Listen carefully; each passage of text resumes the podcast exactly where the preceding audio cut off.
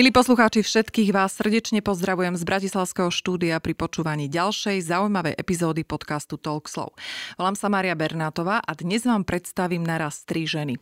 Zuzanu Mračkovú, maminu dvoch synov, ktorá prekonala bulímiu, ale ako sama hovorí, ešte stále nie je z toho vonku.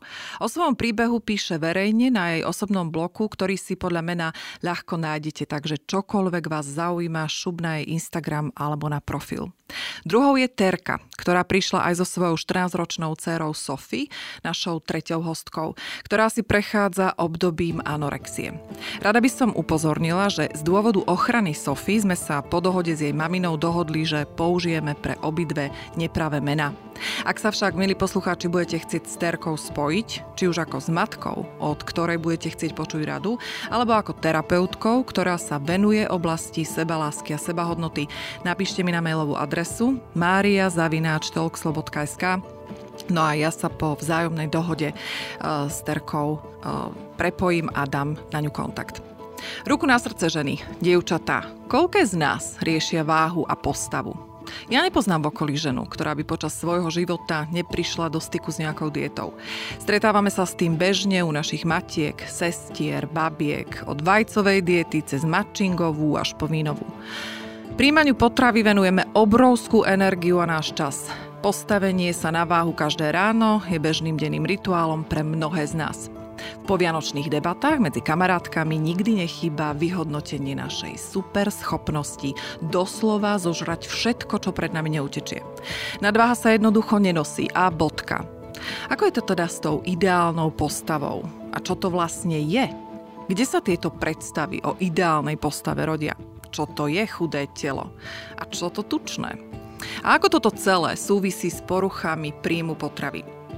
Bola by som rada a je môjim želaním, aby si tento podcast vypočulo čo najviac ľudí. Pretože sa netýka len tých, ktorí trpia poruchou príjmu potravy, ale aj tých, ktorí svojimi neuváženými poznámkami o váhe, kráse, šikovnosti, vzhľade a mnohých iných ovplyvňujú životné príbehy iných ľudí a neuvedomujú si, aký negatívny dopad to môže mať. Rozhovor prinesiem v dvoch častiach, keďže je táto téma naozaj obsiahla a je potrebné o nej rozprávať otvorene, pravdivo a podrobne, keďže štatistiky majú stále rastúce číslo. Tak poďme na to, pozývam vás k samotnému rozhovoru.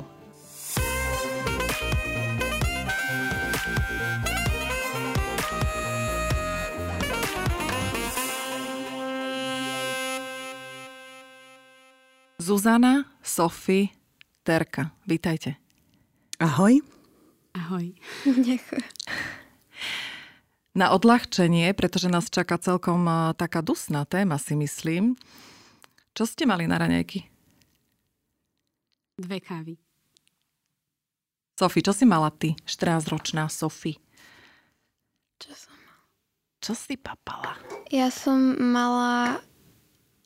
Lievance. O, tak to fajne, to mama stíhala? Terka, nie, robila si? Nie, to z vládničke také polotovarík. Balené, áno. Terka, ty ako matka? Ja som mala kávu, keksík a potom ešte cinnamony s mliekom. Tak teraz som zvedavá, kto vyhrá. Ja som mala 3 krajce, malinké chlebíka s kávou, normálne, že tučné maslo a šunka. Prečo začínam práve takto? Pretože jedlo, tak ako som spomenula v úvode, je veľmi častou témou mladých, starých, polostarých a neviem ešte akých žien. Anorexia a bulimia. Mať v štúdiu ženy, ktoré a dievča, ktoré predstavujú tieto 2 kategórie, je povedzme vzácnosť, pretože toto nie je téma, o ktorej sa hovorí stále otvorene. Máte pocit, že sa niečo, dievčatá, zmenilo? Pýtam sa Sophie teraz. Zmenilo sa niečo na tom, že vnímaš to, aha, tak teraz sa už o tom rozpráva veľa, mám informácie, viem si o tom prečítať, viem sa v tom pohybovať. Aké máš skúsenosti s tým? Málo, veľa? Tak poď, ideme na Zuzku. Zuzana, ako je to s tebou? Ja si myslím, tak v mojich kruhoch sa o tom rozpráva už teraz viacej, pretože ja poznám strašne veľa dievčat, aj mám, ktoré majú tento problém, alebo mali. Ale myslím si, že ľudia nevedia, čo to znamená. samozrejme, že si to ani nevedia predstaviť, keď si tým neprešli, ale myslím si, že ani nemajú záujem možno vedieť, čo to znamená. To si myslím. Vyslovene myslíš o tom príjmaní potravy po ruchách, alebo už tá bulimia a anorexia? Pre poslucháčov teda, aby som zvýraznila, že to sú len dve také najčastejšie poruchy a je ich samozrejme viac, ale na Slovensku sa väčšinou teda hovorí o tej bulimii a anorexii. Tak mala si to teda myslieť? Myslím si, že ľudia ani nevedia, že do tej kategórie spadá aj viacej typov poruch príjmu potravy. Myslím si, že väčšina ľudí si myslí, že to je iba anorexia a bulimia, ale asi ani nemajú záujem, podľa mňa, vedieť o tom niečo viac. Mm-hmm. Sophie, ty si vedela, že čo je to anorexia? Áno. Keďže, ako ja súhlasím, že ľudia, ktorí akože, keď sa pozrú na slovo porucha príjma potravy, tak väčšinou to prvé, čo ich napadne, je anorexia, lebo všetko to ostatné podľa mňa buď nepoznajú, alebo sa nejak o to nestarajú, alebo proste k tomu neprišli ku kontaktu. A ja som vedela, čo to je, alebo tak nie presne, vedela som približne, ale tiež som nevedela o tom veľa. Myslela som si, že to je iba nejaká extrémne chudá baba, žena a myslela som si, že vôbec nie je, ale každý to má úplne inak a nevedela som presne veľa o tom práve, že... Uh-huh. Ale vedela som, že to existuje a že to je... Uh-huh. A že v tom ľudia... Ty si povedala teraz takú zaujímavú vetu, že každý to má inak. Ako to máš ty? Ako teraz? Ako to máš ty s tým, že ako by si ty zadefinovala anorexiu? Napríklad, spýta sa ťa kamarátka, teraz budeme brať akože taký príklad iba, hej, rozprávaš sa s kamarátkou a povieš jej, že tak ja mám anorexiu. Čo si ty predstavíš sama pre seba, keď povieš niekomu, že máš anorexiu? Čo to znamená pre teba? Pri mne bola anorexia tým, že branie toho jedla a mať tú silu vôbec niečo dať do tých mojich úst, lebo ja som... Nemala som pocit, že to jedlo si zaslúžim a že ak to zjem, tak sa niečo extrémne veľké stane. A myslela som si, že ak príjmem to jedlo a ak tak na konci dňa budem mať o 100 kg viac. A pre mňa tá váha bola veľmi veľkou vecou. Ja som vždycky na to mojou váhou sa pozerala. A ja som proste brala jedlo ako veľký strach, ako veľký, proste niečo zlé. A to je to, že vec, ktorú každodenne ľudia berú normálne, že vieš, sa zobudíš, ideš si spraviť kávu, raňajky, tak zrazu som z toho mala niečo obrovitanské. Celý môj deň sa okolo toho točil. Celé, malo to svoju rutinu. A ty si pamätáš... Takto, chcem sa opýtať, prišla jedna taká divácka, alebo teda poslucháčska otázka, že ako to zistím, keď mám anorexiu? Ako si to ty zistila, že aha, zrazu niečo nie je v poriadku? Čo bol taký ten prvý impuls? Keď si to všimla rodina. Uh-huh. Ja som si úprimne, ako na začiatku, ja som si myslela, že to je normálne takto.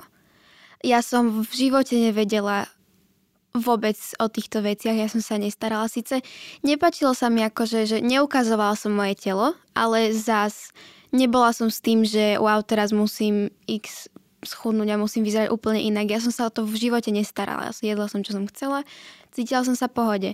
Keďže som športovo naradená, tak proste som bola úplne v poriadku, hej.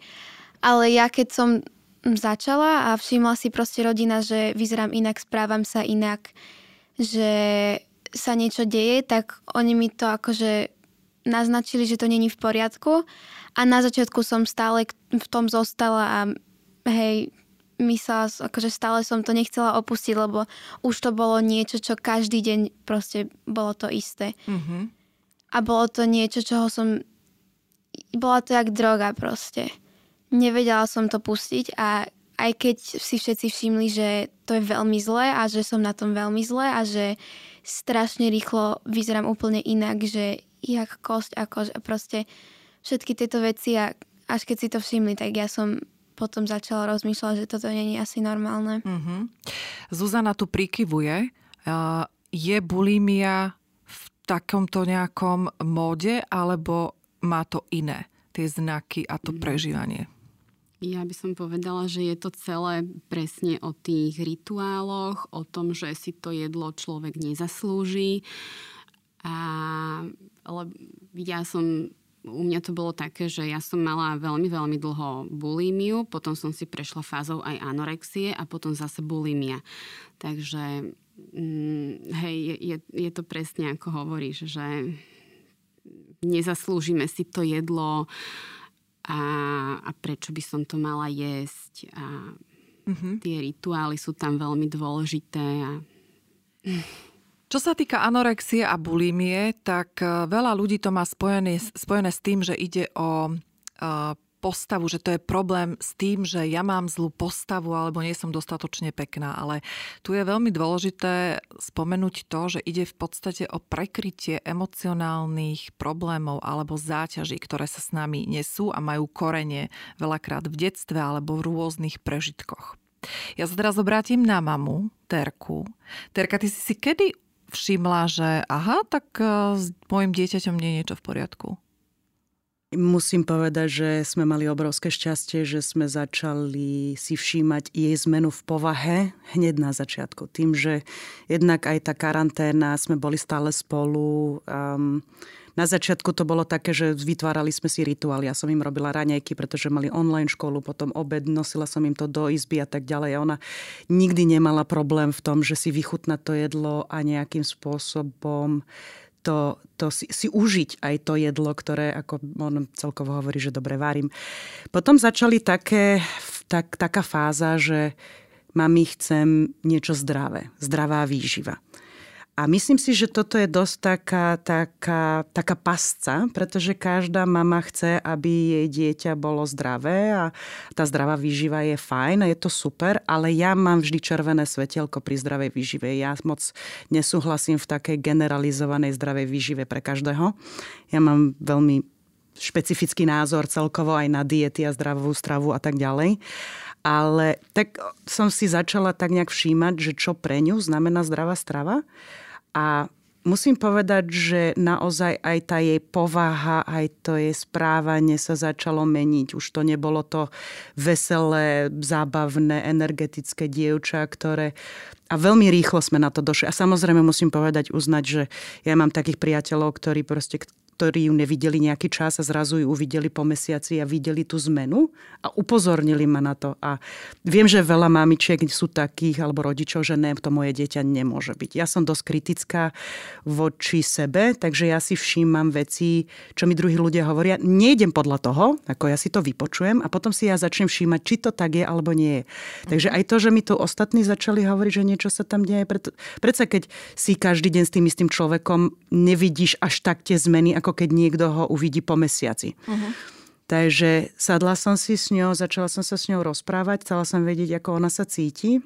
Dobre, toto sme už ďaleko. Dobre. Teraz sa vrátim k Zuzane. Zuzana, keď to počúvaš, že Terka si všimla, že Sophie začala nejak chudnúť, mení sa tam to správanie, tá povaha. Pri bulimii to ale väčšinou nie je tak, že ide dole váha. Keď sa na to ty pozeráš, keďže si prešla aj tou fázou bulímie, aj anorexie, tak čo je to, čím sa dá rozoznať, alebo ten signál toho, že bulímia? Ja som proste začala vrácať. To bolo... Myslím z okolia. Aha, z okolia. Aha, lebo anorexia si povie, že fúha, že... Ja viem, že veľa dievčat, ktoré má bulímiu, tak skôr priberajú. Mne sa tá váha vždy držala na rovnakom mieste a ja som ani nepriberala, ani nechudla, lebo ja som strašne veľa cvičila vždy. Ja som robila rôzne športy a potom som k tomu ešte pridala XY ďalších vecí, takže ja neviem, ja som ani nejako extrémne veľa nejedla, ja som len ten normálny obed, normálne raňajky jednoducho išla vyvracať. Takže tie vonkajšie znaky neboli také, že nemohol nikto vedieť, pokiaľ... Ja viem, raz ma mamina načapala na vecku doma, že som sa išla vyvracať, ale to sa nejako zahovorilo. Ja už ani si to presne nepamätám, že to bolo strašne dávno. Že to sa udialo, jasno. Ale teda... ako si ty začala, že si sa pýtala, ako sa má, tak u nás toto nebolo. Uh-huh. U nás to bolo vždycky o tom, že čo mi to robíš a prestaň mi to robiť, a vždycky to bolo o tom, že nikto sa ma neopýtal, ako sa mám a prečo to bolo. A toto tak chcem rozobrať v tej druhej časti, keď už nebudeme mať pri sebe Sophie. My sme sa teraz na začiatku rozhovoru rozprávali o tom, koľko, typovali sme si, pretože som na sociálnych sieťach dala anketu, kvíz teda, a typovali sme, že akého percenta populácie sa týka porucha príjmu potravy, pretože je to zahrnuté a je tam veľa tých chorôb. No a boli tri možnosti. Viac ako 5%, viac ako 7% a viac ako 13%. A všetky kočky si teda tipli, že to je viac ako 13%.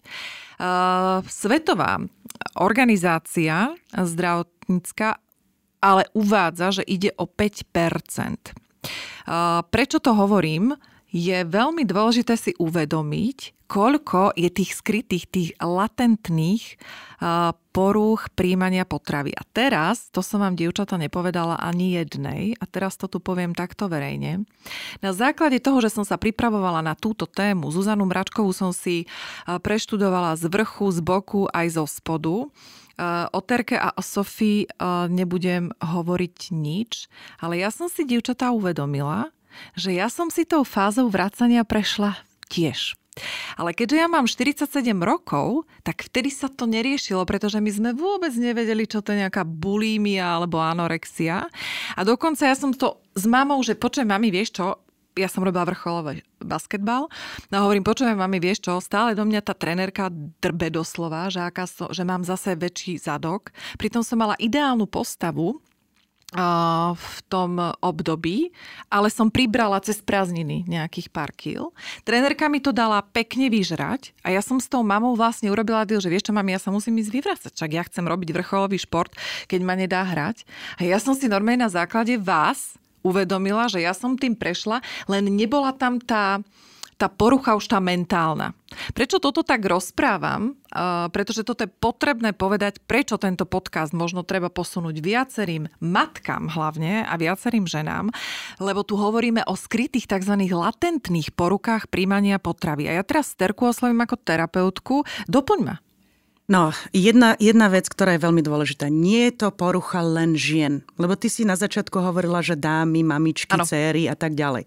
V dnešnej dobe, a to nie je len v dnešnej dobe, to je celkovo v histórii, je tá porucha pre všetkých. Ako nájdeš ju aj pri chlapoch, aj pri ženách. Prečo chodia muži do posilky? Prečo tiež jedia to, čo jedia? Prečo nejakým spôsobom? Len je to tam troška inak. Ako nájdeš aj chlapcov, ktorí sú bulimici alebo proste anorektici. Mm-hmm. Že to nie je len problém dievčat. Áno, je táto kultúra, tento kult tela v dnešnej dobe neskutočne extrémny. A hlavne na ženy. Je viac určený, že neobliekaj si toto, obleč si toto, takto máš vyzerať, takto nemáš vyzerať. Si prijatá, keď si chudá, nie si prijatá, keď si tučná. Ja som si tým prešla, ja som celý život bola nadváhou, hej? Že ja som proste odjak živa. Ale ja som žila v zahraničí a tam to nebol problém. Tam to bolo normálne, tam to bolo súčasťou z ženskosti. Hej? Mm-hmm. Že keď som prišla na Slovensku, začala som si uvedomovať, že mám nadváhu. A to pritom ja som reálne nemala niekde inde a tu ho mám. Takže ja som prišla sem, mala som 13 rokov a zrazu si tučná. Ja som nevedela ani, čo to je byť tučnou. Hej? A zrazu pozri sa na tvoje stehna, pozri sa na tvoje brucho, nejedz toľko, nerob toto, nerob tamto. Takže áno, ako boli tam nikdy som sa nezaujímala o dietu, ale ja som vždy jedla so stresom. Nikdy to nebolo také, že milujem jedlo, užívam si to, ale odjak živa to bolo také, že že niečo. Jasné. Zuzana a Sophie. Keď Zuzana zažila obdobie v 13 rokoch, keď to začalo, tak boli už sociálne siete? Ja totiž to neviem, koľko máš rokov. Ja budem mať 34. Čiže to máme koľko? Ale Hrychu, asi 11. nie. Nie, takže? Ja som si nainštalovala Facebook v 2008. No, takže čiže ešte to nebolo. A preto sa pýtam, pretože chcem obidve osloviť jednou vecou. Veľakrát je spomínaná anorexia, bulimia tiež v súvislosti s tým, že veď to sociálne siete, veď tie nám podstrkujú ten ideál krásy. Je to tak? Ste s týmto stotožne? Ten súhlasíte? Poď, Sophie, povedz ty. Možno niektorí áno, ale ja v mojom prípade, tak ja som sa na tej sociálnej siete nejak nezaujímala. Aj keď tam bola fotka nejakej teraz myslenej prekrásnej ženy, že ideálna postava, tak mne to bolo jedno. Ja som sa iba na to pozerala, pokračovala som ďalej. Fakt, tieto ukážky na tej mojej sociálnej siete som nejak nebrala vážne. Možno, keby tam bol nejaký odsek, že by tam niekto začal písať, že ako by sme mali žiť, tak áno, ale postava, tak o to mi nešlo. Sa pozerať, že musí mať postavu takú ako táto baba, alebo ona je veľmi pekná. Pri mne to tak nebolo, ale jasne, že každý to má inak. Mohol to niekto takto brať. Mohol to niekto mať, že chce mať jej postavu a že teraz urobím všetko, aby mi hento zmizlo a tamto zmizlo, ale pri mne to tak nebolo. Zuzi, ty? No určite nie. U mňa to skôr bolo o tom, že ja som, keď sa teraz spätne pozriem na tie fotky, ako som vyzerala, tak som bola normálna. Ale bola som taká proste báculka sa tomu hovorilo, hej. Ja som vždy teda veľa športovala, mala som vždy rada jedlo. Ale nebola som také chudé dievčatko a hovorila mi to aj rodina, tréneri mi to hovorili a ja som mala teda vždy peknú tvár, mi povedali. A častokrát som počúvala, že keby som bola iba tak trošku chučia, tak by to bolo úplne dokonalé. No, tak som asi išla za tým. Áno, inak túto vetu dosť často, teda tu aj ja v okolí dosť počúvam, že počúval, ty by si mohla trošku akože z toho zadočku. No, tak nemohla. Ale to je tá kultúrna vec, to je to, čo som hovorila. V Afrike by sme boli aké misky, ne? Puštné rúže, nádherné. Práve to je to, že zaujímavé, že povedzme si v tých iných kultúrách dávali ženu do pivnice, aby vybledla, lebo pre nich symbol krásy bola bleda, tučná žena, hej? Povedzme si tučná, hej? Takou väčšia. To je práve to, že ideál krásy je v očiach toho pozorovateľa, nie ideál podľa nejakých štatistík. Raz urobili jeden program, kde dali štatisticky počítačom urobené, že ideálny nos s ideálnymi očami, s ideálnymi ušami a vyšla škaredá žena. Takže vlastne ten ideál vykúkáva v tom neideálnom. Hej, že v tom, takže áno, nie je to úplne o tých sociálnych sieťach, pretože keď sa pozeráš na tie sociálne siete, tak je tvoje, ak sa cítiš dobre vo svojej vlastnej koži a sú ľudia, ktorí ti to aj svojím spôsobom potvrdzujú, tak sa na to pozrieš, že OK, super, tak ideme ďalej. Ale keď ti to zabrnká na tvoju vlastnú neistotu, ja úprimne poviem, že ja som to mala to isté, takže u mňa tú poruchu príjmu potravy prinieslo niečím iným. To znamená, že ja síce, áno, priznávam, tak ako ty som mala obdobie, keď som to vyvrátila, lebo mne to bolo ťažké od žalúdka, ale to pochádzalo zo stresu. Tým, že ja som to zjedla, potom som mala výčitky svedomia a už to bol nátlak na ten žalúdok. Ten žalúdok bol stiahnutý. Ja som sa zle cítila, nevedela som to vytráviť. Tak som to proste vyťahla von. Nebolo to tak často a hlavne potom to skončilo veľmi rýchlo, lebo ja nemám rada ten celý proces a mne to nerobí dobre. Ale potom v celku stále zostala tá psychika v tom, že keď mám zlé obdobie a necítim sa dobre vo svojej vlastnej koži, tak vtedy to riešim a vtedy... Lebo to je... Pre mňa osobne je to útek od vecí, nad ktorými nemám moc. To emocionálne zajedanie. Zuzana, to si stretla si s takým niečím? Naozaj, že emocionálne. Prejedanie. Aj prejedanie, aj zajedanie a potom vlastne to následné vyvrátenie. Lebo ja že nahrádzaš emóciu jedlom. Nemusíš to vyvrátiť, ale že ješ preto, lebo ti chýba niečo. Napríklad sladkosť sa je väčšinou, keď je človek, povedzme si, má málo energie alebo necíti sa dobre vo svojej koži a potrebuje ako keby lásku. Tá čokoláda je ako keby náhrada tej lásky. Takže asi v takom zmysle to je to. Mám niekoľko milencov v podobe čokoládových sladkostí. A to je to, to je jedna z foriem tých poruch príjmu potravy. Takže to nemusí byť ani anorexia, bulimia, ani prejedanie, ale to je tá náhrada tej emócie. Áno. Ono pokiaľ je to pod kontrolou, pretože ja som napríklad nie som bulimička, teda myslím si možno, že keby som sa dostala do rúk niekomu, ale teda myslím si, že nie. Mám to pod kontrolou a fakt to bolo obdobie, kedy som mala 18 rokov, takže už je to dosť dávno. Ale poďme sa vrátiť k tomu, vy ste tu niekoľkokrát spomenuli. Tučný, chudý, ideál. Poďme sa aj o tomto porozprávať, lebo to som nenašla tiež v žiadnom rozhovore s rôznymi ľuďmi. Tak čo to, Zuzana, je pre teba? Tučný človek. Čo musí mať, aké parametre, keď povieš, že tak toto je tučný človek? Tučná žena, dajme tučnú teraz, ženu. Ja už by som to ani teraz tak... ja už sa teraz pozerám inak asi na tých ľudí, lebo viem, že aj keď poznám niekoho, kto je, dajme tomu, že tučný, tak viem, čo je za tým človekom, že prečo je taký. Viem, že sa aj snaží schudnúť, chce, ale jednoducho sa to niekedy nedá, lebo... má možno aj nejaké iné psychické problémy. Neviem. A máš teraz v súčasnosti ideál krásy? A teraz myslím ako tak celkový, že ako by to malo byť s tou postavou a s nejakou proporcionalitou. Máš to? Asi ani nie.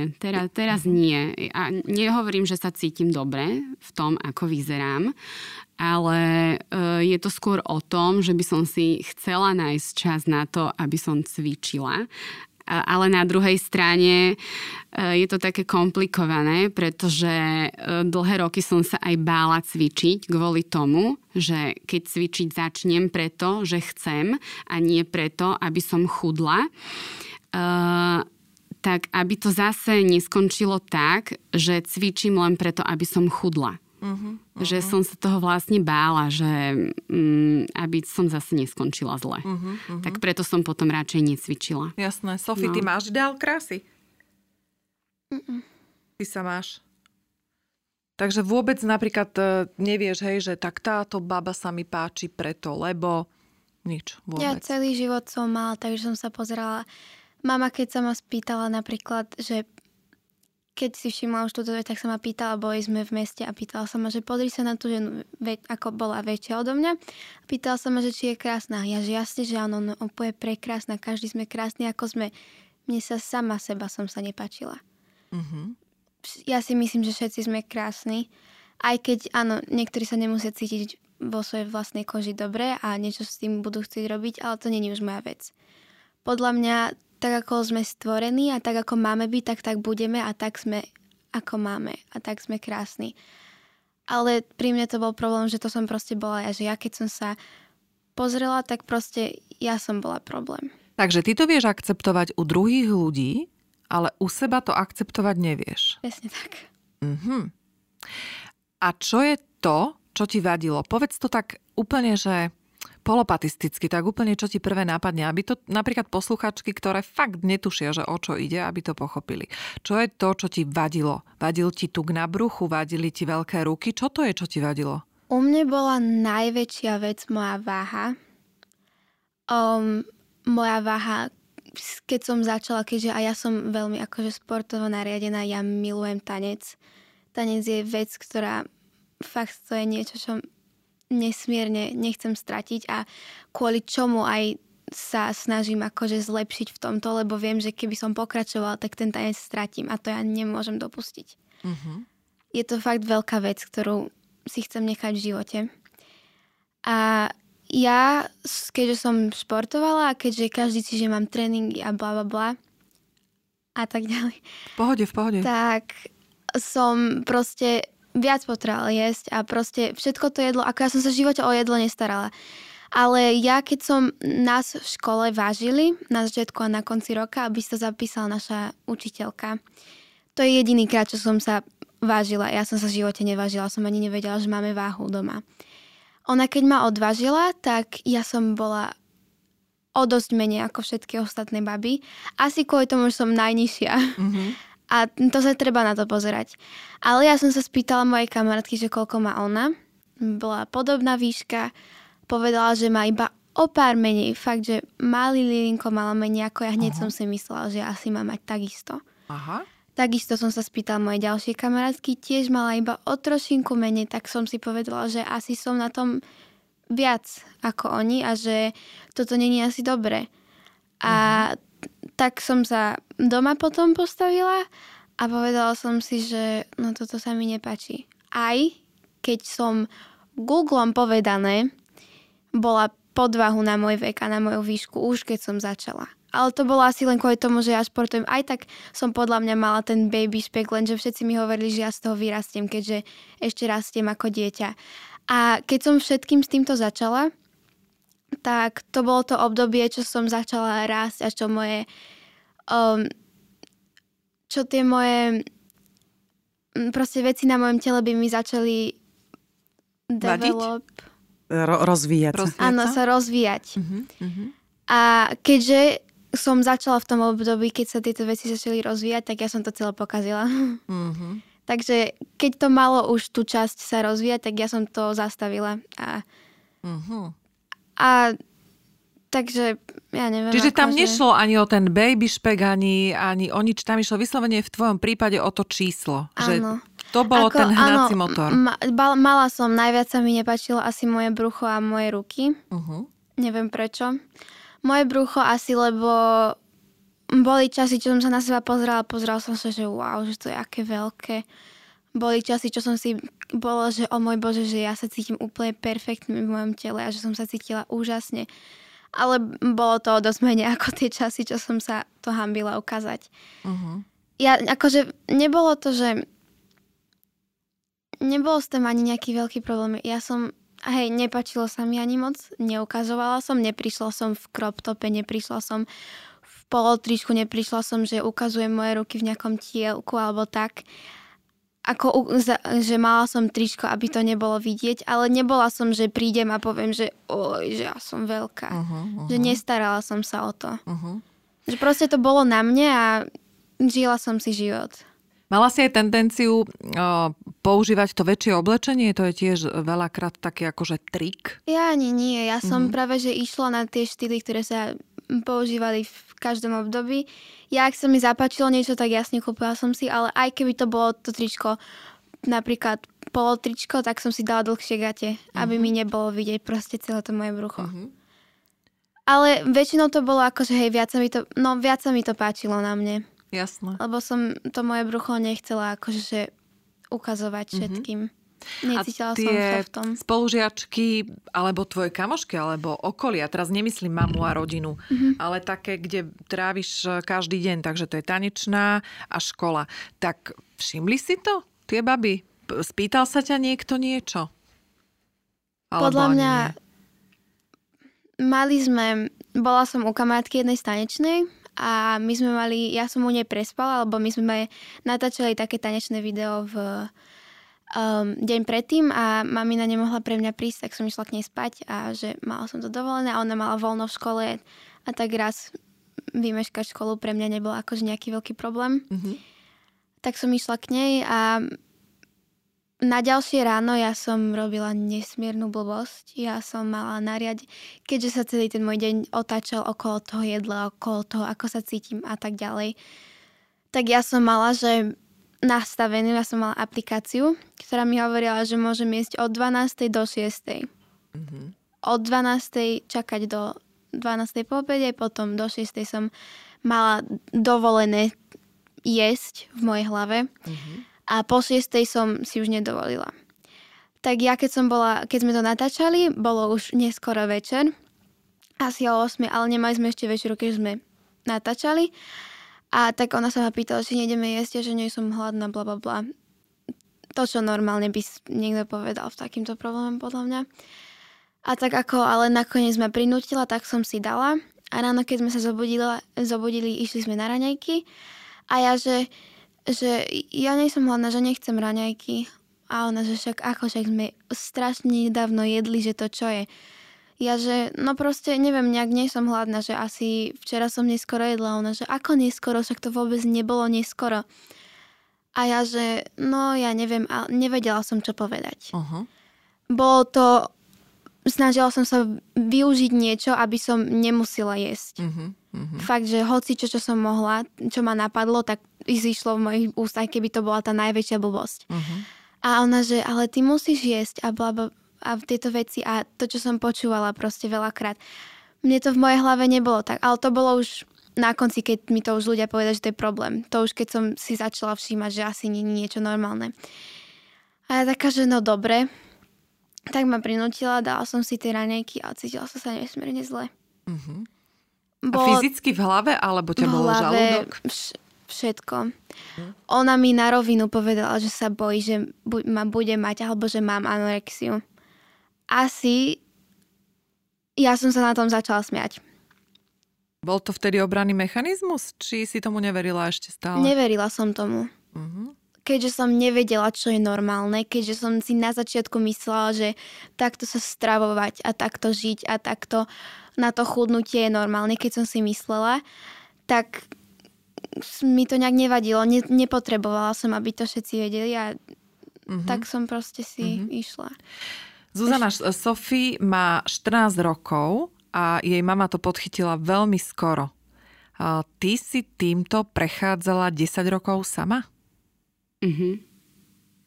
Akým spôsobom si to tajila pred tou spoločnosťou? Lebo ako to vracanie, to aj cítiť. Mm-hmm. Stačí, keď trošku preženieš ten čas a tam tie kyselinky začnú pôsobiť a to sa nedá. A potrebuješ na to stále nejaký priestor. Mm-hmm. Ako sa ti to darilo? Je to naozaj niečo, čo fakt si musí robiť bulimička, keď to tak nazvem pracovne, program, že čo, kde, ako? Mm-hmm. Opíš mi to. Hej, ja som si to tiež plánovala. Ja som začala teda, keď som mala 13 rokov a vtedy som vrátila iba jedenkrát denne a to bolo vtedy, keď sme sa vrátili s bratom zo školy. Čiže bola som doma iba s ním a on bol mladší, takže jeho ani nenapadlo ísť sa mnou na vecko alebo ma skontrolovať. Takže najprv to bolo iba ten obed. Cez víkend som dokázala niekedy aj nevracať, že som jednoducho sa bála, že by ma niekto načapal. Takže som jedla menej a nevracala som. To bolo v takých tých začiatkoch. Potom som vracala, keď som išla na tréning. Takže pred tréningom som sa vyvracala. Niekedy som vracala v sprche. A potom my sme odišli do zahraničia s rodičmi. Keď som mala 15, sme odišli do Škótska. A tam to bolo tiež také, že v škole som vracala som, keď som išla na tréning a tak. A potom ja som odišla z toho Glasgowa naspäť domov, keď som mala 17 rokov a bola som doma sama. Takže som mala vlastne priestor na to, aby som si robila, čo som chcela. Keď sa vás teraz obidvoch spýtam na jednu vec. V ktorej situácii, alebo čo je ten moment, kedy sa cítite, že wow, teraz je mi dobre? Kedy to je, Sophie? V tomto momente asi nikde. Keď si najedená, keď si nenajedená, keď si hladná, keď odpadávaš od hladu. Aký to je v prípade anorexie? Kedy je ten pocit, že aha, tak teraz mi je dobre, teraz som chvíľu šťastná? Ak to má svoju rutinu, ak to máte nastavené, že ako ten deň prebieha, tak pri mne to bolo asi vtedy, kedy som jedla. Lebo to bol jediný čas, čo som mala v mojom prípade dovolené. Aha. Čiže ty si vlastne naplánuješ ten deň a to obdobie, keď ješ, tak si OK, lebo vieš, že ješ vtedy, keď môžeš, lebo to máš tej svojej hlave povolené. Vtedy. Presne tak. To bolo, že keď som mala to jedlo naplánované a keď som vedela, že čo budem jesť, alebo nie ani tak, že proste keď som vedela o koľkej a čo a takto, tak som bola v poriadku to zjesť a potom som dlhodobo nič. Potom zrazu niečo malinké, potom som zas Vtedy, keď som napríklad bola u tej kamarátky, tak ja som si dovolila jesť, lebo som bola u nej, nechcela som ukázať niečo tak, ale cítila som sa strašne zle. Tým, že to bolo mimo toho času, že? Aj že to bolo väčšie množstvo ako väčšinou, aj že tam boli veci, ktoré som neplánovala, aj že tam bolo niečo, čo normálne by som si nedala. Tak potom na to deň potom som menej.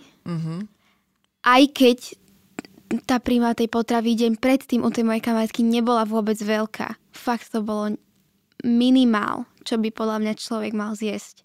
Aj keď v mojej hlave to bolo, že wow, to bolo niečo obrovitanské, to bolo jak pre 10 ľudí.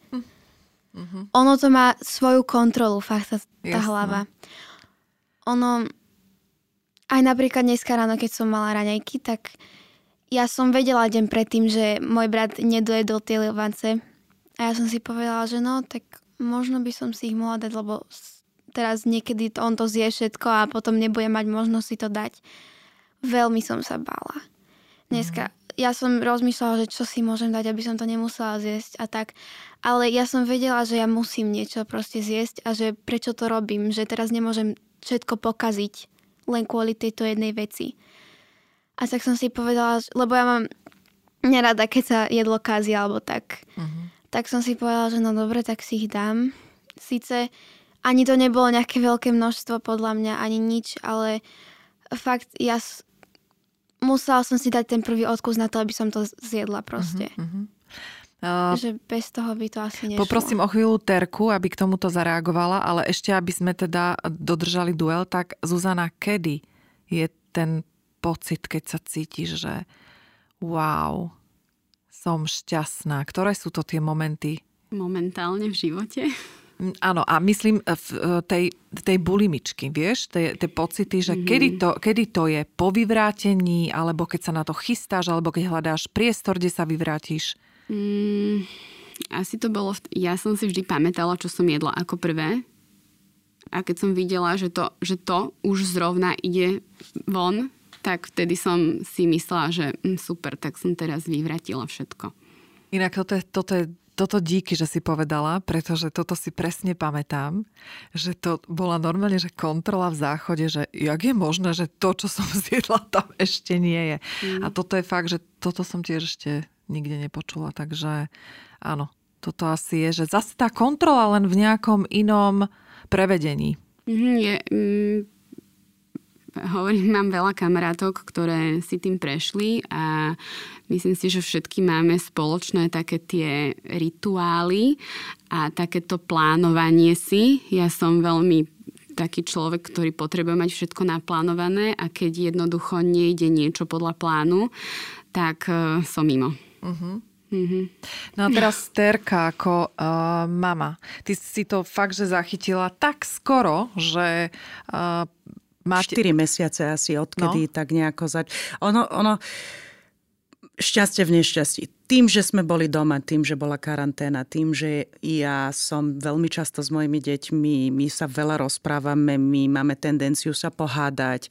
Ako keď si všímate, ja nechávam svoju dceru, nech sa rozpráva, nech povie svoje emócie, ja do toho neskáčam, pretože pre mňa je to veľmi dôležité počuť, vnímať všetky stránky. A nielen preto, že som terapeut, ako jak sa hovorí, obuvník chodí bosý, a ja si žiadam pomoc. Aj my pracujeme s niekým, aby sme to nejakým spôsobom prekonali, že to je niečo, čo doma sám človek nezvládne. Jednak preto, lebo je emočne do toho zaangažovaný, jednak, že je to obrovská kontrola toho svojho dieťaťa.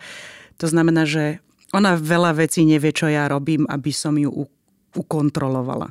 Čo znamená, že ona ide na záchod, aby náhodou, alebo veľmi často z anorexie sa prechádza na bulímiu. A pretože ono vlastne to hladovenie veľmi často tomu človeku robí zle, lebo tá je únava, vyčerpanosť, tak on si dá to jedlo a potom to vyvráti. Takže koľkokrát som išla na záchod, keď ona bola na záchode a dávala som si uši do dverí, alebo otvorila som jej dvere nenápadne a Je veľa vecí, sú veci, ktoré ona musí si dávať, ja ich schovávam, aby som videla, či má záujem o to, či to vyhľadáva. Máme 6-krát denne musí jesť malé dávky, ale musí. Sedí pri mne, aj viac niekedy. Hej. Sedí pri mne, musí jesť pri mne, nesmie si to brávať do izby, pretože to je veľmi častá vec, že si berú do izby, aby to nebolo vidieť, aby rodičia si nevšimli, že niečo jedli, alebo čo jedli vlastne. Koľkokrát, aj pred obedom, ja som už jedla, ja nebudem jesť. V dnešnej dobe, keďže rodina nesedáva spolu pri tom stole, pri tých raňajkách, obedoch, večerách, každý večer ja sám, každý vo svojom kúte. Takže toto sa zmenilo, sedieť dávame spolu v jednej miestnosti, vidím, koľko si naberá na ten tanier. Potom zamykam jej kúpeľňu, aby som videla, že či po jedle ide rovno na záchod. A ona veľa vecí... Ona si to ani nevšimla. A koľkokrát to robí. Sophie, tu teraz dorme taký výraz, že čo? Toto mi robíš?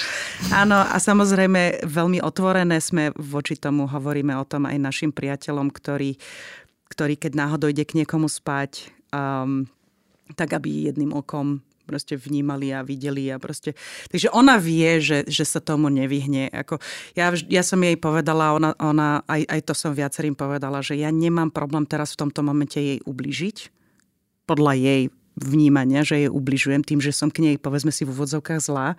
Ja jej potom zaplatím v neskoršom veku naozaj psychiatričku alebo psychológa riešiť mamu. Uh-huh. Ale v tomto momente tých terapií na tú anorexiu, na to, čo sa jej deje v hlave, tak to je iný proces. To potom nech si mamu rieši niekedy inokedy. Možno súčasťou tej anorexie je mama. Kto vie? Akože tam je toho možno veľa, čo vie, človek nikdy nevie. Ako ja stále hovorím, že rodič akokoľvek rodič sa snaží, tak vždy nejakým spôsobom môže ubližiť. Chťac, nechťac, ale ja v tomto momente viem, že aj keď jej, povedzme si, ubližujem tým, že som mi okolo nej ako pes, tak nevadí. Uh-huh. Pretože takto, ako terapeut viem, intervencia nikdy nie je príjemná. Uh-huh. Intervencia je vždy tvrdá, násilná, či už čo sa týka drog, či už sa týka iných závislostí, či sa už týka čohokoľvek, tak intervencia má byť tvrdá, má byť veľmi rázna. A potom nech si to rieši, potom neskôr, že mama mi robila toto a mama mi robila tamto. No a jednu vec, ktorá je veľmi dôležitá, čo si aj ty povedala, Zuzka, je, že tá kontrola a to mať niečo pod kontrolou. Moja dcéra je veľmi citlivá, senzitívna, ale aj veľmi veľký perfekcionista. Ona je veľmi tvrdohlava a jej učiteľka tanca povedala, že za tie roky zachytila viackrát anorexiu u niektorých dievčat. Jediný rozdiel medzi nimi a mojou dcérou je to, že moja dcéra je tak tvrdohlava a cieľavedomá, že keď si ona zaumieni niečo, tak ide za tým. A vlastne ona má problém, keď má zlé známky. Ona chce mať vynikajúce známky, i keď pre mňa to nie je dôležité. To znamená, že aj v tomto chcela vynikať, aj v tomto chcela byť výborná, aj v tomto chcela mať to svoje nastavenie, aj, počkaj, svoj program. Ja ťa, Terka, preruším, lebo Sophie... Povedz, doplň mamu, lebo krútiš nosom a ideme. Poď, čo tá mama povedala zle? Že, áno, akože súhlasím, že som perfekcionista, ale nebolo to vôbec, že chcem byť perfektná v tomto. V živote to si podľa mňa povedala zle, lebo ja som v živote nechcela vynikať v tým, že mám anorexiu, to je úplná blbosť. Jasné, nemyslela som to tak. No tak... Ja som myslela, že... Možno v tom, že tú kontrolu, nie? Tak, tú kontrolu. No to áno. Že chceš byť úžasná. Podľa mňa veľmi často nastáva, že ak má niekto tento problém, tak sa mu veľmi páči tá kontrola nad tým jedlom a nad tým, že čo do seba dáva a všetko toto, lebo vie o tom a veľmi sa mu môže páčiť proste, že má možnosť si vybrať a má možnosť to zorganizovať celé. Uh-huh. To môže byť jedna veľká vec, alebo napríklad keď začali byť už dni, že som napríklad cez prázdniny, že som išla niekam na dovolenku, a vedela som, že budem s rodinou celý deň a že budú asi vidieť, že čo do seba dávam a tak. Tak to bolo väčšinou, že by som napríklad ráno veľmi málo jedla, aby som potom, keď sme išli von na večeru, tak aby som si mohla dať niečo normálne. Uh-huh, uh-huh. A potom to už bolo extrémne zlé. Uh-huh.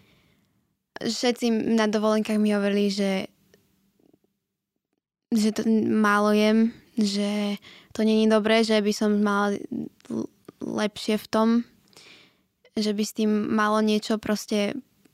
Začať robiť. Áno, presne. Mm-hmm. Jedna vec, ktorá je veľmi dôležitá. Ja som rozvedená, čo znamená, že keď sú prázdniny, tak niektoré časti tých prázdnin, ona je so svojím otcom a jej toto leto nebola so mnou na prázdninách. To znamená, že väčšina vecí, ktoré sa udiali, boli mimo mňa, pretože bola so svojím otcom, keďže bola korona, nemohla byť s ním, lebo on žije v zahraničí, takže nemal možnosť prísť sem, takže sa nevideli často. A ono je to iné, keď tá výchova nie je rovnaká. Je to aj ten problém, lebo takto, veľa ľudí mi hovorí, ako sa ti to mohlo stať, keď ty si taká otvorená, komunikatívna so svojimi deťmi a proste, že jak to, že sa ti toto mohlo stať. Ono je to otázka toho, že voči nej, alebo mojim deťom celkovo výchova nie je len o mne. Je to celý svet. To znamená otec, jeho partnerka, jeho rodina, moja rodina, priatelia v škole, sociálno-spoločenské v nastavenie. Čo znamená, že tamto dieťa si môže mať dobre doma a môže to mať nepríjemne niekde inde. Alebo môže vnímať to, čo ja robím, že to nie je príjemné. To človek nikdy nevie. Čo znamená, že áno, okej, komunikujeme spolu, máme otvorený vzťah, my sa veľakrát pohádame. Mne to nevadí, pretože si myslím, že dieťa by malo mať svoj názor. Posledné slovo by som mala mať ja, ale konec koncov, lebo som matka, nie som ich kamarát, toto je podľa mňa jedna z takých podstatných vecí, ale pre mňa je dôležité tým, že sa mňa nikto nikdy nepýtal na moje emócie, ako sa cítim a trápila som sa s veľa vecami sama. Nechcem, aby boli v tom sami, ale zase na druhej strane nie som tam stále. Nie som tam 24 hodín. Je tam aj tá druhá strana. A nehovorím, že by boli zlí alebo nejako tak. Práve naopak, ako myslím si, že tá symbióza toho, že sme rozvedení, je celkovo pekná. Ale predsa muži to troška inak vnímajú. Predsa majú iný prístup, sú takí... Tie matky prebereme v tej druhej časti. Ja ešte idem využiť, že tu máme Sophie. Ale Zuzana, nedá mi ešte vaša reakcia, keď počúvate Terku ako matku. Ako to vnímate, keď vy ste tú podporu nemali? Robí to s vami teraz niečo? Ste tu, v podstate sedíte tu oproti sebe a určite niečo vami prechádza. Ako to vnímate? Ja sa strašne snažím pri chalanoch, aby sme sa veľa rozprávali. Že sa ich pýtame, oni sú síce ešte malí, jeden má 5, druhý má 2, ale aj teraz sa rozprávame o tom, ako sa majú, čo sa im páči, čo sa im nepáči a niekedy si myslím, že mi z toho až prepína, že strašne chcem vedieť, čo aj ako, ale no...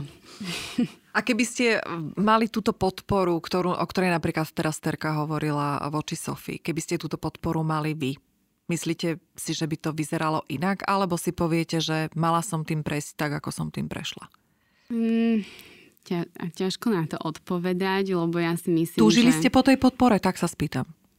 Asi áno, ale keď som videla, že to jednoducho nejde, tak som potom vôbec, absolútne som to neriešila. Ako keby to neexistovalo, som sa tvárila. Ale niečo som chcela povedať a zabudla som... Ohľadom tých detí ste hovorili, že niekedy si pripadáte až tak... Hej, no, áno, niekedy prehnané. Aj to, ale ešte vlastne predtým. Aha, už viem, čo som chcela povedať. Ešte k tomu, že ako si to človek plánuje, tak ja aj teraz mám niekedy také pocity, že viem, že si večer chceme dať s mužom víno a niečo, tak si hovorím, že bože, ale nemôžem teraz obedovať, lebo večer si chcem dať toto. A potom, keď teraz budem obedovať a večer si dám to, tak zajtra nemôžem ráňajkovať. Ja aj keď síce som, že v pohode, by som povedala, tak to zmýšľanie a ten vzťah k tomu jedlu vôbec nie je v pohode. Uh-huh. A je to vtedy to síce bolo fajn, ako si aj ty hovorila, že mi to dávalo pocit nejakého bezpečia alebo niečoho takého, že zjem iba to, čo je naplánované, tak teraz ma to strašne akože unavuje a vyčerpáva, aby som, že neviem, ako sa toho mám zbaviť. A aj keď síce chodím na tie terapie, tak je to neviem sa toho zbaviť. Uh-huh. Je to strašne únavné. Uh-huh. Ja ešte otvorím jednu dôležitú vec a to je fyzická kondícia. Ale z takého pohľadu, že ja napríklad, keď sa nenajem a škvrká mi v bruchu, no ja som odpálená. Ja jednoducho musím jesť. Som hedonistka, milujem jedlo. Ja by som dokázala minúť majetok na michelinských reštauráciách a na jedle. Mám nadváhu a takú peknú, takú urastenú. Ale fakt je, že ja keď sa nenajem, tak mne nie je dobre. Ja naozaj aj som hladná, aj ma potom hlava bolí. Sophie, ako to máš ty? Veď ty, keď neješ a si biela ako stena a tancuješ, tak to, čo sú za pocity? Toto mi opíš ešte. Veľmi zle. Že na figu. Čo? Nemám ti čo závidieť, hej? Ne, vôbec.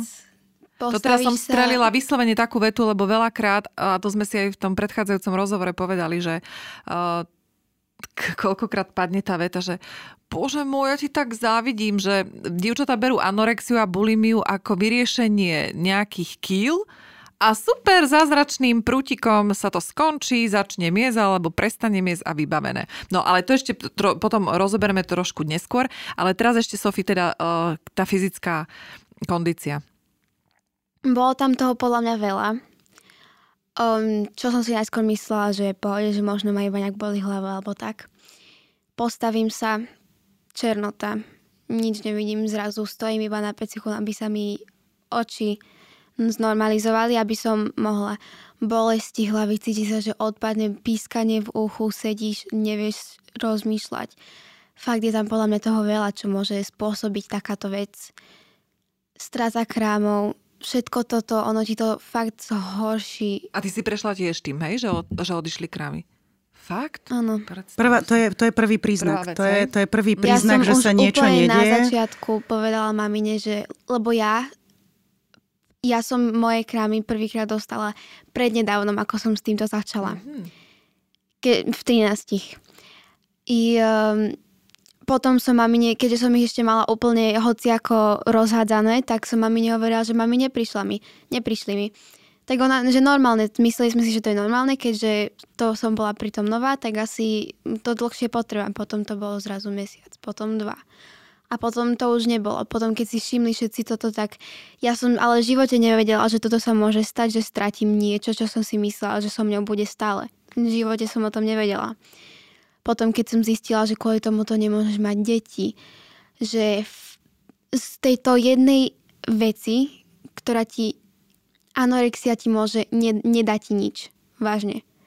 Aj keby schudneš to, čo si chcela, aj tak to budeš musieť naspäť pribrať. Ak chceš byť zdravá. Ono ti to iba zobere.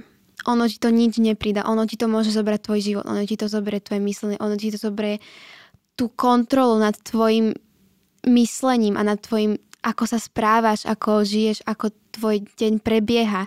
Ono ti to môže zobrať zdravie, ono všetko, fakt extrémne toho veľa. Práve preto, ak by mi niekto povedal, že mi závidí, ne. Odpoveď je nie.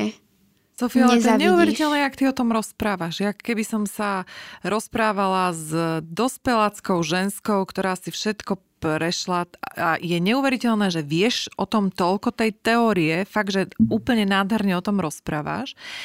A na druhej strane je tam stále ten moment, že si uvedomuješ, že ide o psychickú poruchu.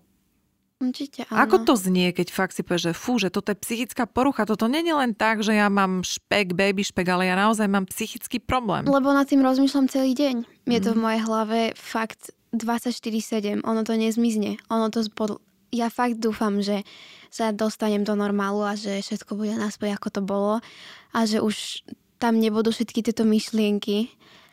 Ale fakt si uvedomujem, že ja proste sedím som doma a zrazu v mojej hlave, že čo si mala na raňajky. A zrazu v mojej hlave, čo môžem mať, keďže som zjedla hento a tamto.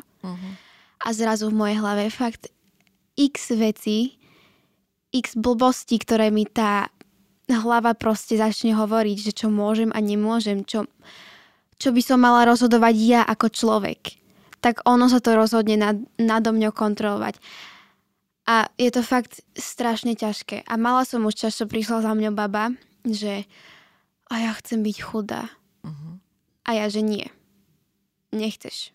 Ja v mojej hlave, ja nejem, ja sa cítim extrémne zle, ja nemám tú energiu sa postaviť z postel. Ja, aj keby tancujem, tak som úplne, že wow, že teraz sa cítim, že idem spadnúť. Ja fakt, zle to bolo. Ja som mala pocit všetkých vykričať proste. Ono to bolo fakt zle. A je to fakt niečo extrémne, že není to niečo, čo chcete zavidieť. Ale to je to, čo treba povedať, toto bolo, kým sme to zastihli. To znamená, že teraz je to už nejaký čas, kde sa je pravidelná stráva, vidieť, že naozaj sa snaží. Preto sa tomu hovorí mentálna porucha, pretože síce jeme dobre, snažíme sa, nevieme to urobiť sami, potrebujeme tam rôzne akože pod kontrolou lekára, krvné testy, pretože to je prvá vec, jednak menštruácia, jednak krvné testy, to znamená chýba železo, chudokrvnosť, iné veci, ktoré dieťa potrebuje k tomu rastu. A terapie, samozrejme, rôzne terapie, ako sa len dá, meditujeme každý deň a rozprávame sa aj my o tom neustále, každý deň po každom jedle, ako sa cíti, či niečo tam je, koľkokrát na záchod chodí. To je veľmi dôležité, pretože veľa ľudí hovorí, áno, anorexia a bulimia a všetky tieto poruchy príjmu potravy, prvý náznak je klamstvo. Klamú. Neviete si predstaviť, koľko dievčat, aj chlapcov, ale hlavne dievčat, čo ja počujem, dokážu svojich rodičov oklamať rôznymi spôsobmi. Dobre, možno toto pomôže rodičom. Sú dievčatá, ktoré si dávajú váhu do podprsenky, aby keď ich rodičia vážia, aby vyzerali, že sú, povedzme si, napijú sa liter vody predtým, lebo vedia, že to im urobí váhu na váhe. Robia také veci, že povedzme si, tesne predtým sa najedia a potom to vyvrátia. Takže áno. A teraz je otázka. Ja ako matka klame ma, neklame ma, hovorí pravdu, nehovorí pravdu. Ja viem, že je tam strašne veľa vecí, ale naozaj je to tá mentálna porucha a mať to pod kontrolou. A zrazu ja som prišla a zničila som jej tú kontrolu nad niečím a teraz ja preberám tú kontrolu. Pretože ona sama, i keď si myslí, že to dá sama, ale vie, že to nie. Že potrebuje tú pomoc a hovorím, ja som to teraz prebrala, ja to mám pod kontrolou, alebo snažím sa o to, s tým, že tú pomoc od druhých ľudí vyžadujeme. A teraz uvidíme, že čo z toho. Je zaujímavé, že zaujímavé je, že koľko ľuďmi sa rozprávam, tak každý mal s tým nejakým spôsobom stretnutie. S čím teraz? S tou poruchou? Áno, s tou poruchou. Poruchou príjmu potravy. Moja dcéra, moja kamoška, moja sestra, ja. To, veľmi veľa toho je. Ja som v šoku a naozaj potom sa informujem, že moje kamošky, ktoré majú deti, sú tam. Zrazu si začali všímať, že či niečo. A kamoškina dcéra má problém celkovo priberať, lebo to tiež ľudia nevedia, že sú chudé a nevedia priberať a pritom jedia. Že ľudia sa jej pýtajú, že či nemajú anorexiu a ako to robí, že oni by to chceli tiež. Áno, no tak to je tá nevzdelanosť. A nie, že nevzdelanosť, to je, nerozpráva sa o tom. Ono sa, viete, keď sa to je ten princíp červeného Ferrari. No keď poviem červené Ferrari, no tak sa mi začne objavovať presne v živote. Hej? Čiže takisto je to aj s anorexiou a s bulimiou. Ale to je stále malé percento, o ktorom rozprávame. A poviem vám pravdu, ja keď som sa pripravovala na túto tému, tak si hovorím, že však v podstate OK, musím si to naštudovať, lebo však tiež ako na čo? Nemusela som sa tomu venovať, lebo však neviem. Hej? Ale keď sme sa my Terry rozprávali, tak fakt som si uvedomila, že tá porucha príjmania, aj keď dobre má to svoje špecifika, má to svoje čísla v tých registroch, ale ide naozaj o poruchu, keď sa vážime, keď stále to jedlo rozoberáme my ženy, veď my v kuse rozoberáme jedlo. To si treba priznať, že dala som teda aj anketu, že či sme spokojné so svojím telom. A akože veľa bab mi odpovedalo, že áno. No neverím, pretože medzi tými odpovediami boli aj baby, ktoré povedia, no nedám si s tebou koláč. No tak potom, ale ako si spokojná so svojím telom, hej? Ono je zaujímavé, keď sme začali tak sa o tom viac rozprávať, ako odjak živá som ja nenávidela tému diety, chudnutie, postava a tak ďalej, pretože ja som sa jedného dňa rozhodla, tým, že ja mám alergiu na šport, ja nešportujem, ja to nemám rada, mne to nerobí dobre, OK, super. Zdravá strava, zase. Mám svoj názor na to, pretože v každom kraji je niečo iné zdravé. Podľa toho niekto hovorí, aha, tých diet je milión a všetky diety proste pomôžu a niekedy viac ublížia, ako pomôžu. A teraz je taká podstata, že dobre, prídeme s kamoškami, sa stretneme a najeme sa v kľude, pohode a potom, že zajtra idem cvičiť a budem toto robiť a musím tamto robiť a hen toto a pozri sa na to, jak toto a toto si nemôžem dať, lebo mi to robí veľký zadok. A to sú dievčatá niektoré, ktoré majú 50 kg a povedia, že mám veľký zadok. To nie je choroba len, povedzme si, v úvodzovkách tučných ľudí. Hej, je to choroba proste všetkých nás, pretože povedzme si úprimne, aj prejedanie je je porucha príjmu potravy. Yep. Ja som jeden z nich. Ja veľmi, keď som veľmi hladná a celý deň zrazu proste uvedomím si, že celý deň som nejedla, lebo mala som toho veľa, robota, hen toto, tam toto. Zrazu si uvedomím, neraňajkovala som, lebo som ráno nechcela vstať skôr, aby som si dala raňajky, tak som si dala rýchlu kávu, 1, 2. Rozbehla som sa, proste robota. Zrazu sú 3 hodiny a potom hovorím, prečo som taká nervózna? Mm. A potom sa prejem, pretože mám ten hlad, rýchlo jem, neuvedomujem si, nedávam pozor na to, čo jem a potom funím ďalšie 3 hodiny a nič iného, proste mi zavolá kamoška, ako sa máš? Ja som sa tak prejedla. Jasné, a zase je to ojedla. A už to je o tom. Zuzana, ešte sa vrátim to, čo som sa pýtala aj pri Sophie. Čo vy a tá vaša fyzická nekomfortnosť? Ako sa to prejavovalo? Ako ste to zvládali? Čo to bolo? Veľakrát som sama doma odpadla. Potom, ako som buď nič nejedla, alebo som strašne vrácala, tak veľakrát som sa zobudila na zemi. A taktiež to železo, celé zle. To keď som a doteraz mám so železom problém, ale si pamätám, že vtedy to bolo až do takej miery, že teda to chceli vyšetrovať a tak, no. Takže hlavne, u mňa to bolo hlavne to železo a to odpadávanie. Tiež taká tá čiernota, potom sa začala celá triasť a tak, no. Pálenie záhy? To... Tá kyselina? Sem tam, ale to ani veľmi nie. To už si zvykne asi, že ten organizmus. Áno. No, a potom mi začali jej vlasy padať, to som sa bála. Alebo ma strašne, aj krk ma bolieval z toho vrácania, tak to som sa bála, že budem mať rakovinu, pažeraku, alebo také niečo. No... Ale teda, našťastie. Takže vlastne to sprevádza aj tú anorexiu, aj tú bulímiu. Stále sprevádza ten nepokoj, ale aj tá fyzická nepohodlnosť. Môžeme to tak zakončiť? O tej fyzickej, alebo Sophie, chceš ešte niečo k tomu dodať? Nič, iba, že podľa mňa tam je akože toho veľa, čo sa môže diať, alebo napríklad veľa ľudí môže mať, že potom má slabosti, akože nechtov a všetko toto, že reálne že odpadávanie vlasov, potom zrazu polovička to je fuč. Ani si to nevšimneš, proste po celom dome všade vlasy. Ale my máme, no a proste veľa toho môže byť. Čiže samé negatíva. Určite áno. Ako nič potom, okrem toho, že oblečieš z detského obchodu rifle a máš 50 rokov, tak to je asi jediné, ne? Na chvíľočku. No a potom všetky tie lieky treba brať a už je to, že z tých iba pár vitamínov, čo trebalo v mojom živote, sa stalo reálne celá skriňa. Lebo proste to chýba.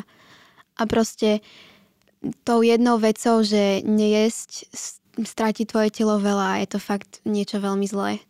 A môže to spôsobiť veľa negatívnych vecí v živote. A nie je to niečo, čo by niekto chcel, podľa mňa. Určite nie. Prvú časť rozhovoru zakončíme. Sophie, budeš mať priestor na to, aby si možno odkázala mladým babám, matkám, komukoľvek, čo len chceš. A potom sa porozprávame o ďalších veciach, ktoré úzko súvisia s poruchami príjmu potravy už len so Zuzanou a s Terkou, aby sme si tak dospelácky porozprávali, že čo a ako. Tak Sophie, čo chceš odkázať? Máš slovo, povedz, čo len ti napadne, čo máš na srdci a čo by pomohlo, či už mladým dievčatám alebo komukoľvek. Podľa mňa jednu vec, že ak je niekto blízky, alebo ak ste si začali všímať niečo, že sa niekto zmenil alebo v tomto zmysle, tak určite tlačte so ňou. Fakt, ako tiež som si na začiatku myslela, že to je niečo veľmi zlé. Ja som neznašala, že sa ma mamina pýtala otázky, že čo, ako sa cítim a že čo som jedla a všetko toto takto bolo, že prečo jej to musím hovoriť, ale fakt tlačte do toho človeka, lebo ono to môže mať nesmierne zlé výsledky. Je tam proste, ak ste si všimli, že niečo není zlé, že ak ste si všimli, že niečo medzi ak ste ten človek a niečo není dobre, tak fakt hľadajte pomoc, lebo na konci tie výsledky, ono vám to nič neprináša, vám to nič dobré. Fakt, ako potom budú všelijaké tieto veci, čo musíte piť každodenne, z čoho je to fakt nechutné, vyživové doplnky, viac proste nutridrinky, aby vám tá nutrícia prišla, aby ste naspäť pribrali, potom problémy s priberaním, problémy, strašne veľa toho môže, ako fakt, že z tých malinkých problémov, čo som mala v živote, iba že wow, že kam pôjdem tento víkend a že bolo, že či nepôjdem do nemocnice tento víkend. Fakt, to sa takto rýchlo zmenil život a to iba prešlo pred očami a podľa mňa strašne veľa dospelých si neuvedomuje, že do toho môže niečo akože zhoršiť to myslenie, lebo napríklad my sme mali v škole úlohu, nám dal učiteľ, že spočítajte si príjem jedla na 3 dni a že koľko, no poviem to dopredu, počet kalórií jete denne za 3 dni. Spočítala som, nevedela. Pred karanténou som nevedela, čo sú to kalórie. Pred karanténou som nevedela, že čo by som mala jesť. Vôbec nič v tomto zmysle som nevedela, nepoznala som. Podľa mňa strašne veľa detí to nevie a potom zrazu, wow, je to veľká vec. A ja som si tak spočítala a to číslo mi fakt podľa mňa vyšlo minimum na človeka. Ale ja som nevedela, že to je minimum, lebo to bolo iba nejaké nové číslo, čo som teraz poznala. Tak som to poslala učiteľovi a nič. Polovička triedy, keď sme prišli naspäť do školy na tie posledné 2 týždne po tej prvej karanténe, povedala mi, že oni tam zo srandy napísali, že nič nejedia, že na ranejky voda, na obed, čajček, na večeru a on nič.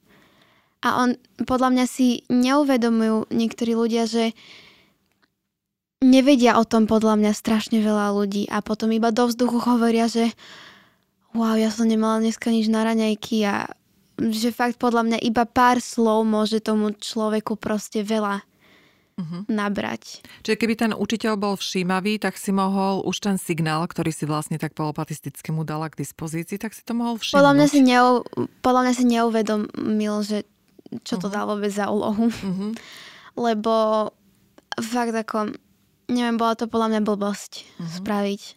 Ako to nie, ako celkovo tam problém bol, že tým, že ostatné dievčatá si z toho robili srandu a že dali vodu a čaj a tak, namiesto toho, aby si všimol, že tu je viacero dievčat, ktoré dávajú veľmi nízke kalórie denného príjmu a že sa s nimi o tom potom neskôr neporozpráva. Lebo ono síce mohlo to byť akože zo srandy, ale čo ak to by bolo reálne? No, keď už zadám takú úlohu, tak by som sa na tým to aj pozrieť. Trošku mimo, ale proste všeobecne, že všímajte si okolie a niekedy sa popýtajte proste aj tých blízkych ľudí, že ako sa majú, alebo že či nie je nejaký problém, lebo ono si to veľmi ťažko podľa mňa všimnúť a potom, keď si to všimne, tak veľmi ťažko sa to dostane von. Je to fakt niečo, čo zbytočná energia a zbytočné starosti, že ak s tým proste skôr skončiť, čím skôr skončiť, by to bolo fakt najlepšie. Tak si predstav, že my sme vlastne toho zachytili od tej začiatku 4 mesiace a už je to, neviem koľko mesiacov, odkedy sme začali naozaj s tým pracovať, že sme si to dotlačili a aj tak je to stále tam. A pritom to sú len 4 mesiace, alebo v tomto nastavení, že za 4 mesiace dokázala si preprogramovať kompletne ten mozog. A nevieme sa z toho vymámiť. Jasne. Tak jednoducho. No a potom... Ja celý život, akože mala som ten, dá sa povedať, že baby špek, alebo ako tomu nazývame. Tak a celý môj život má tak ako rodina zo srandy, že hoď buď, že to čo máš, alebo tak na brúško. Ja nie. Áno. A proste tak, že pomačkať a že všimnú si, že proste tam niečo je. A zrazu proste aj v škole mi začali hovoriť, že som nejaká tučná, aj keď som v živote nebola podľa mňa a proste takéto veci. A zrazu najskôr to bolo, že si robili ľudia, s ktorými sa ani nerozprávam, čo som ani nevedela, že o mne vedia, že moju existenciu, alebo že sa o mňa starajú. Tak najskôr to bolo to, že ona je veľká a zrazu teraz to je, že ona je extrémne chudá. Že v živote sa proste nikomu nepostačíš. Fakt, že ja podľa mňa, keďže som teraz podľa mňa tak akože extrémne chudá, lebo ja som začala s tým, že ja už som bola podľa mňa akože na tej chudšej strane a nebola som akože nejak veľmi chudá, ale nebola som akože väčšia. A tak teraz moja celá trieda, alebo tak blízky všimli, že no tak ona asi má nejaký problém. A najskôr to bolo iba zo srandy, že On to, čo má na sebe, ale to si fakt ľudia môžu brať podľa mňa veľmi vážne v tej hlave potom na konci a z toho môže výjsť podľa mňa niečo veľké. Mm-hmm. Sophie, ďakujem ti veľmi pekne.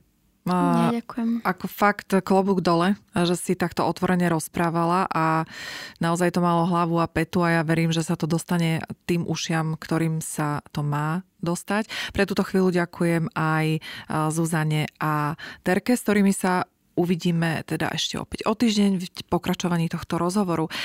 Sophie, držím palce. Ďakujem. Nech to držanie palcov znamená to najlepšie pre teba. Všetko, ďakujem, čo sa tam zmestí. Ďakujem vám všetkým, ktorí ste s nami ostali až do konca. Ak poznáte v okolí ženu, kamarátku, kohokoľvek, komu by tento podcast pomohol a možno aj dodal odvahu k prvému kroku, posunte ho ďalej. O téme anorexie, bulimie, ale aj o iných poruchách príjmu potravy treba hovoriť čoraz viac a otvorene, pretože súvisí aj s často sa objavujúcimi depresiami u mladých ľudí a veková hranica sa posúva stále nižšie. V prípade akýchkoľvek postrehov, konštruktívnych pripomienok, ale hlavne nápadov som vám k dispozícii na mailovej adrese maria@talkslow.sk. Ak máte záujem stretávať sa so mnou v online priestore, máte možnosť pridať sa do uzatvorenej skupiny Talk Slow Group, kde je poskytnutý bezpečný priestor na zdieľanie tém, ktorými sa zaoberáme aj v podcastoch. No a samozrejme sledujte sociálne siete, prostredníctvom ktorých sa vždy dozviete, čo pre vás chystám. Majte sa krásne, užívajte svoju jedinečnosť a individualitu. A ja sa na vás všetkých teším, či už osobne, alebo prostredníctvom podcastu Talk Slow.